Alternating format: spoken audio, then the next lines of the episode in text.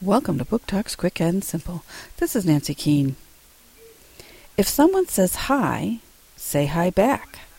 Say thank you when someone gives you a present, even if you don't like it. Don't stand in front of the TV when other people are watching it.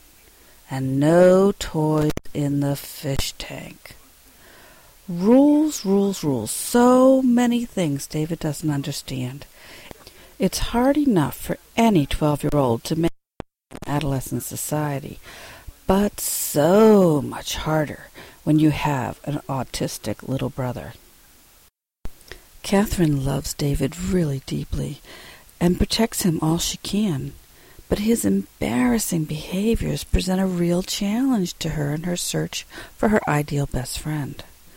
One day, as Catherine sits sketching in the waiting room during one of David's many, many therapy visits, she meets someone who really rocks her categories and changes her whole perspective on who she is and what kind of relationships matter most.